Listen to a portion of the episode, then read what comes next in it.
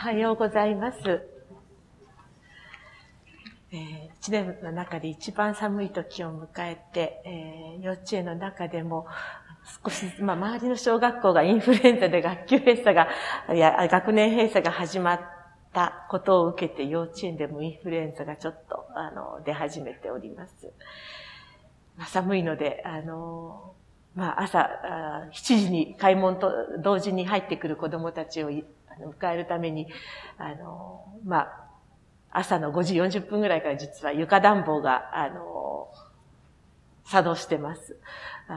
最初は6時半ぐらいの設定にしてたんですが、さすがにここまで寒くなってくると、6時半では、あの、そうですね、6時半頃に出勤して床暖をこう触ってみるんですけれども、暖かさが違うんですね。で、毎日毎日少しずつこう下げてきて、5時40分に今セットされているんですけれども、それが6時半ぐらいになると、あの、最初にみんなが登園してくるところの小さなホールのところが暖かく、やっとなるという感じで、まあこれからはまた暖かくなるので、また逆に、あの、省エネのためにも床暖の設定時刻を変えなければならない時期、まあこれから春に向かって、あの、少しずつ、整えられていく時期なのかなというふうに思います。えー、今朝、あの、7時40分頃でしたでしょうか。あの、地震がありましたね。あの、私、あの、このことを通して、あ、こんなにも祈られたり、または本当に気にかけて、また心にかけていてくださる方たちがいるんだということを一つ経験して、あの、すごく感謝したことがありました。まあ、7時40分の時点で、あの、地震が来た時に、実は、あの、012歳のエリアのとこにある小さなホールに、まあ、子供が、えー、その時は5人いました。それから保育者が、えー、私を含め3人でした。で、まあ、あの、もう次の出勤の者たちが実はいて、それぞれの部屋の準備をしていたりしたんですけれども、あの、ミニホールに行った保育者たち、子供たちは地震に気づいていませんでした。私はたまたまゼロの子を、こう、お母様から預かって見送りのために、あの、フェンスのそばまで行っていたときに、ミシって音がして、なんかこう動いたような気がしたんですね。あ、地震かなと思いました。あの、かなり、えー、2階にいた先生は、やっぱりびっくりして飛び降りて、あの、来てくれたんですけれども、まあ、あの、その時に、あの、実は、そのしばらく後に、メールが来まして、岩手の保育園の園長先生と、福島の子供園の、あの、副園長先生からメールをいただいて、大丈夫ですか？子供たちはもう登園してるんですか？って、あの、ご連絡をいただきました。遠く離れていて、そして、あの、ここで地震があったということを速報で知った先生方、まあ、ご自身は皆さん、どちらの園も被災されている園でしたけれども、心配して、あの、大丈夫か？と、あの、声をかけてくださいました。それから、えー私たちの園には、あの、まあ、職員が増えたことで、これから、あの、またお話しますんですけど、マニュアルをこう持ってるんですね、教師たちが。で、こういうこと、こういうことが起きたときはこういうふうに行動してくださいっていう中に、危機管理マニュアルというのがあって、例えば、保育中に地震があった。だけど、まあ、教師たちはシフト勤務しているので、早くに来る者もいれば、早く帰る者もいる。その出勤途上で、え被災した時には、あの、そういうことにあった時には、とにかく近くのものは早く来なさいと。それから、えー、園から少し離れてる人は、あの、慌てずに、そこで、あの、自分の安全を確保した上で園に連絡をしなさい。逆に退勤の時には、えー、退勤したけれども、園の近くにいた人は戻ってきてくださいっていうお願いがしてあるんです。で、そこで、結局、あの、勤務終わってても、子供がいるので、えー、地震があって、あの、ちょっと大きいなと思った時に戻ってきて、子供の安全学校に一緒にしてほしいといったようなことがいっぱい書いてあるマニュアルがあるんですね。ただ、ある先生が今朝、えー、まあ、そのことを多分覚えててくださったんだろうと思うんですけれども、その方は勤務の日ではありませんでした。でも、近くに住んでいてくださったので、えー多分、お家のこととか、子供の、お子さんのこともあっただろうと思う。それが終わったら、来てくださったんですね。で、あの、玄関のところに来て、大丈夫ですか？って声をかけてくださいました。あの、本当に、私はそのマニュアルのこと飛んでたんですね、自分自身の中では。で、その先生が来てくださって、あの、その先生、てっきり勤務者だと思っていたら、じゃあ帰りますって帰って行かれたのを見たら、あ、そっか、あの、そのことを覚えてちゃんと来てくださったんだって。あの、本当に多くの方たちに祈られて、そしていろんな形で支えられて、この一年を過ごせてきたことを本当に感謝したいなと、今朝もそんなあの出来事がありました。もう本当にそういうエピソードがこの一年間いろんなことがありました。でも本当にそこにあの神様の御手があって、あの守られていたことを感謝して、えまた今日も一日がスタートしたというところです。えーいよいよ、もう2月に入りましたので、5歳の子供たちはあと2ヶ月ないですね。もう生活が。あの、本当に一人一人が自分らしく表現できることになって、あの、卒園してほしいなと願っています。今月は、あの、いつも卒園の時に、あの、教会の皆様から聖書を頂戴しています。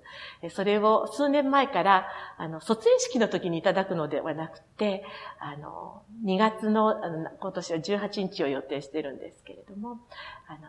教会の、教会学校の校長先生や教会学校の先生に来ていた、代表して来ていただいて、子供たちに一人一人に手渡ししてもらってます。卒園式の時は、もう一人一人手渡しができないので、代表者が取りに来るというやり方で、後でもらえるから、もらってちょうだいねっていうものだったのを、あの、せっかくいただく聖書を、やはり子供たちがもう少し身近に感じてほしいな。今まで幼稚園の中で聖書を開くということは生活の中ではなかったのですけれども、まあ、キッズチャーチにつながる一つのきっかけとしても欲しいということで、あの聖書を一つ一人一人に手渡していただくのを、この中旬に来た、あの、計画しています。本当に、あの、手渡された聖書をその後、先生たちと、あの、毎日の礼拝の中で開いていくんですね。で自分たちが覚えた聖書箇所を開けてみたり、それから、あの、キッズチャーチ、この後、キッズチャーチの先生とも礼拝を守るんですけども、そんなところで開いた聖書の箇所をもう一度みんなで開きながら、ぜひ一緒にキッズチャーチに行こうね、という時を持って、えー送り出していきます。ぜひ、あの、その子供たちのためにお祈りください。ぜひ多くの子供たちが、教会学校につながって、あの、もちろん、学校での友達も、あの、とても楽しみなことでしょうけれども、でも、あの、一緒に過ごしてきた仲間とまた会いながら、そして、あの、一週間の初めに、神様と、あの、一緒にいることを確信することができるようにと、あの、願っています。ぜひお祈りください。えー、今日は、あの、何をお話ししようかといろいろ悩んだんですけれども、皆さんお読みになったことがあるんでしょうか？心のチキンスープという本を読んだことがおありの方いらっしゃいますか？あ、いらっしゃいました。はい。えっ、ー、と、その中にある短編のお話をちょっと今日はご紹介させていただいて、あの、短くお話をさせていただこうと思うのですけれども、あの、私は、はじめ、この、あの、今日ご紹介するこのお話は、あるワークショップで、あの、聞かせていただいて、あの、知ったんですけれども、その後、その心のチキンスープという本の中に載っていたものです。ちょっと、あの、本当に短いショートストーリーなので、最後まで読ませていただきたいと思いますので、どうぞお聞きください。あるペットショップの店頭に、子犬セール中の札がかけられていました。子犬と聞くと、子供は大層心をそそられるものです。しばらくすると案の定男の子が入ってきました。おじさん、子犬っていくらするのそうだな。30ドルから50ドルぐらいってところかな。男の子はポケットから小銭を取り出して言いました。僕、2ドルと37セントしかないんだ。でも、見せてくれる？店のオーナーは思わず微笑むと、奥に向かってピーッと口笛を吹きました。すると、毛がふかふかしていて、丸々と太った子犬が5匹、店員の後ろから転がるように出てきたのです。ところが一匹だけ足を引きずりながら一生懸命ついてくる子犬があるではありませんか。おじさん、あの子犬はどうしたの？と男の子は聞きました。獣医さんに見てもらったら、生まれつき足が悪くて、多分一生治らないって言われたんだよ、と店のオーナーは答えました。ところがそれを聞いた男の子は、急に顔が輝き始めたのです。僕、この子犬がいい。この子犬ちょうだい。坊や、よした方がいいよ。そりゃもうどうしてもこの犬が欲しいって言うなら、ただであげるよ。どうせ店に置いてても売れるはずがないからね。店のオーナーがそう言うと、男の子は怒ったように睨みつけました。ただでなんていらないよ。おじさん、この子犬が他の犬とどう違うっていうの？他の犬と同じ値段で買うよ。今、2ドル37セント払って、残りは毎月50セントずつ払うから。その言葉を遮るように店のオーナーは言いました。だってこの子犬は普通の犬みたいに走ったりジャンプしたりできないから、坊やと一緒に遊べないんだよ。これを聞くと男の子は黙ってズボンの裾をまくり上げました。ねじれたような曲がった左足には大きな金属製のギブスがはめられていました。男の子はオーナーを見上げて優しい声で言いました。きっとこの子犬は自分の気持ちが分かってくれる友達が欲しいと思うんだ。以上です。いかがでしょうか？もしかしたらお話を聞いたことのある方もいらっしゃるかもしれません。今この話を聞いて、皆さんは心の中でどんなことを今感じておられるでしょうか？心に呼びかけられたものがあるかもしれません。温かい感動かもしれません。衝撃かもしれません。痛みや切ない思いかもしれません。感じ方は人それぞれですので、どれが正しいというわけではなく、本当にそれぞれに意味のあることだと思います。私はこのお話を初めて聞いたとき、ワークショップで聞いたとき、それからその心のチキンスープという本で出会ったとき、えー、心の中に浮かんだことが違いました。ワークショップで、えー、この話と出会ったときには、私の中でペットショップのオーナーと自分の価値基準がどっかで似てないだろうかということを、その時に、ワークショップの時には、ま、あの、浮かんだんですね。それから次に本で読んだ時には、私は男の子のきっとこの子犬は自分の気持ちが分かってくれる友達が欲しいんだという言葉が心に残りました。男の子は慰めてあげられるだろうと思って買ったわけではなくて、僕なら分かってあげられる。彼の子犬子犬に対する思いに私は少し心を動かされました。一緒に遊ぶのでもない。一緒に走ることもできるわけではない。いや、そういうことを求めているのではなくて、心を通わせ合い、互いを理解者として受け止めようとするこの男の子の姿から、私たちは本当は相手に受け入れてもらうことの大切、相手に受け入れてもらうということが本当に大切なんだっていうことをこの時感じました。悲しいかな？もしかしたら私の職性、あの仕事の性質上なのか、それとも私自身の性格なのかもしれませんけれども、目の前の出来事に一生懸命対応していこうと思う。そのことがこう要求されているようにいつも思っていて、それをこう繰り返し繰り返しやってしまおうとする自分。本当に課題や問題が上がるたんびにそのことに何とか答えを見つけて、えクリアしていこうとする自分がいます。そういう日々の繰り返しの中で、人の話を聞いているようで、聞いている。そのすぐそばで自分の頭の中では答えを模索している。あの、回答を探している自分。本当にそういう意味では、人の話をよく聞いていない自分がいるんじゃないかなっていうことを、まあ、本当に、あの、痛感させられます。相手は回答が欲しいわけではなくて、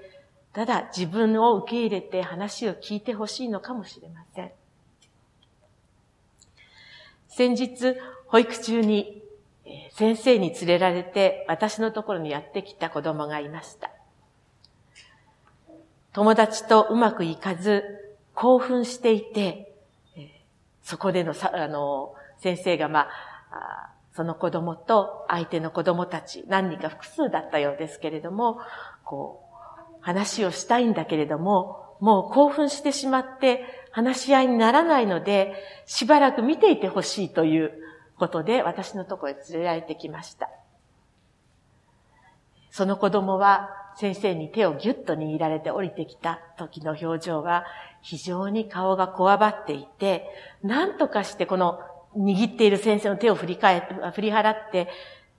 逃げていきたい。そして、えー、クラスに戻ってさっきの今、ふつふつと思っているその怒りをまだ収まらないの、その相手の子にぶつけようといった衝動に駆られている姿の様子がありありと伝わってきました。先生から子どあの子供を預かった私は最近、あの、一つのことに、あの、心がけています。まあ、私のところに連れてこられるときには、今、私のいるところには、まあ、他にも事務の者たちもいっぱいいます。それから保護者の方々も用意があって入ってくることもあります。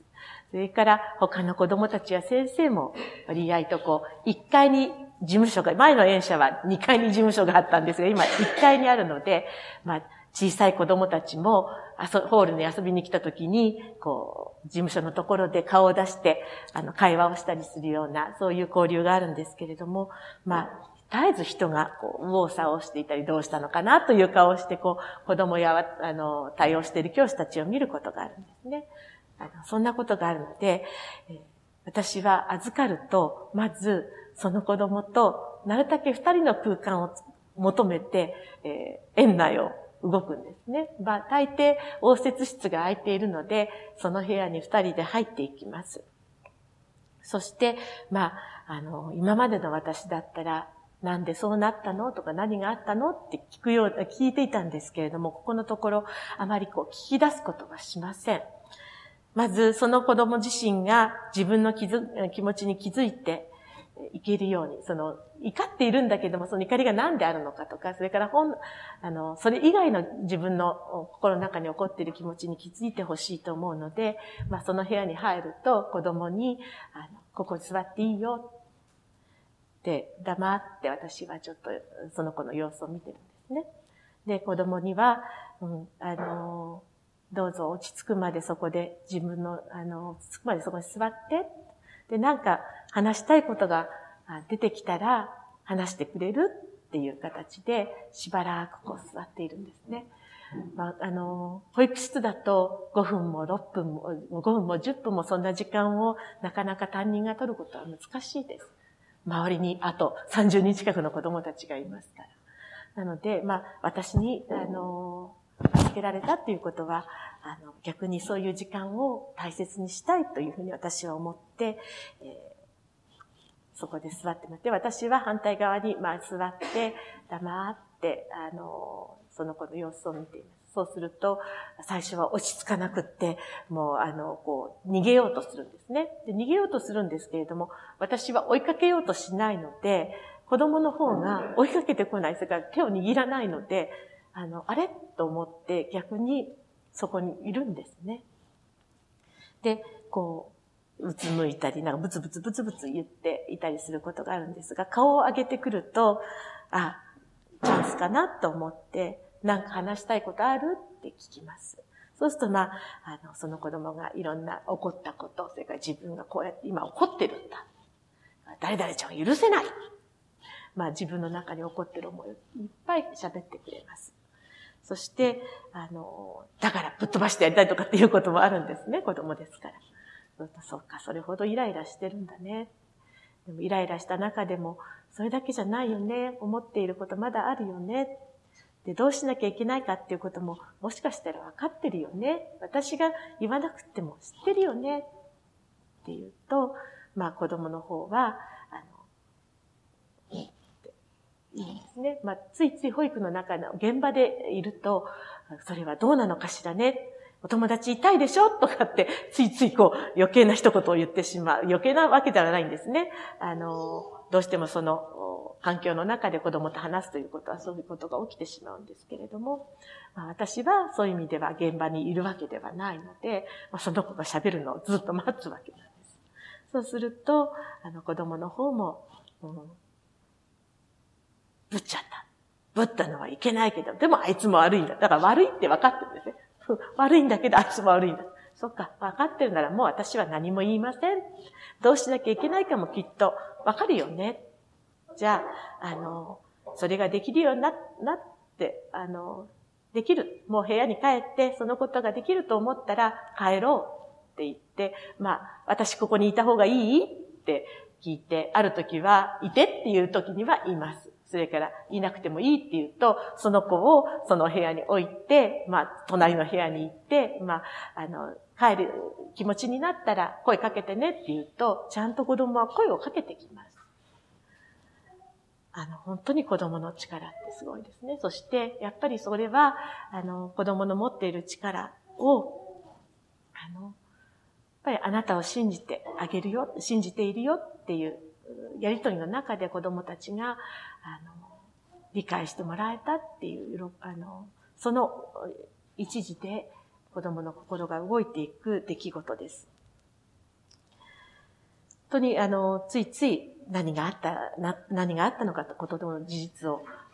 明らかにして、あの子供に謝謝ってもらいたいとか、謝らせなくちゃとかって、ついつい大人の私たちは自分たちの時間軸で物事を考えて、あの、話してしまうこともありますし、どうしてもそうせざるを得ない、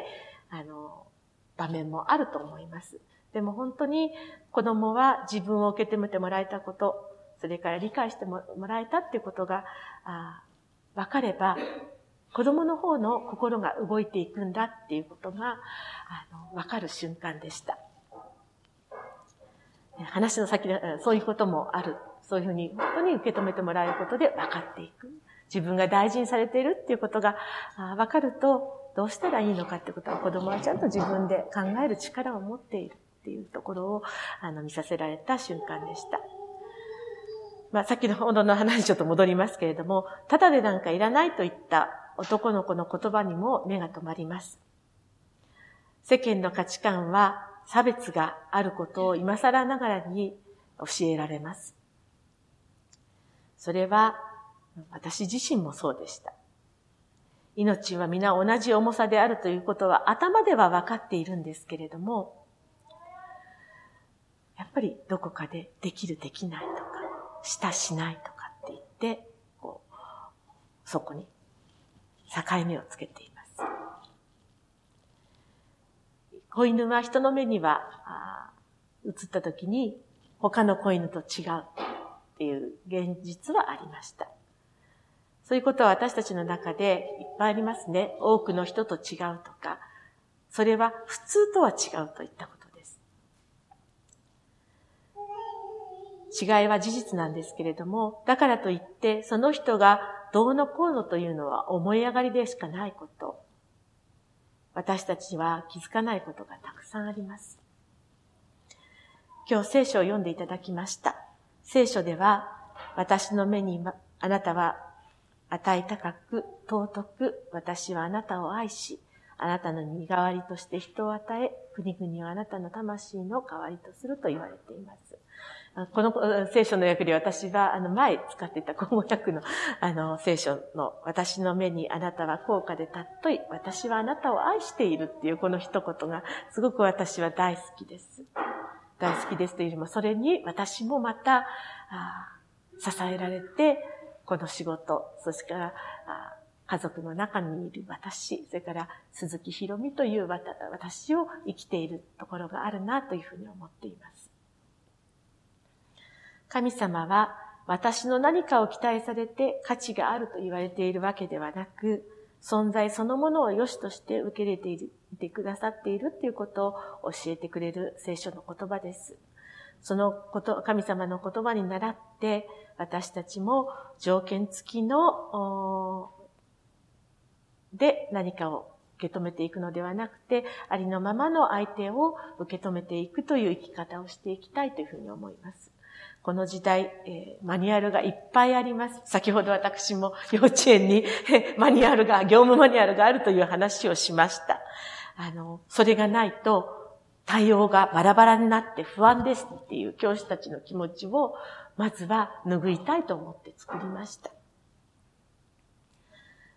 で、それがないと不安を感じたり、生きにくさを感じたりします。で、このマニュアルは本当にその取扱説明書だけじゃなくって、子育てにおいても、それからあの私たちの終わりを迎える時の迎え方みたいなものも今はそんな風にして出ていますね。でも、生き方のマニュアルって案外とないような気がしています。でも、実は生き方のマニュアルは私たちは手にして、こんな熱いマニュアルを手にしています。聖書です。神様の言葉にお尋ねしながら、この、あと3月までの期間、それからまた幼稚園はまた4月から新しい子供たちを迎えます。今ちょうど長時間保育の子供たちの、が決定してきて面接をさせていただいています。もう幼稚園の体制はこれからあとちょっとでほぼ固まると思います。ぜひ、そういう子供たち、ご家庭との出会いを通して、手元にあるいろんなマニュアルではなくって、聖書というマニュアルを通して、ぜひその生き方を聞きながら歩んでいきたいなっていうふうに思っています。まあそんな、あ私たちですけれども、ぜひお祈りに覚えていただいて、あの、多くの、なかなか、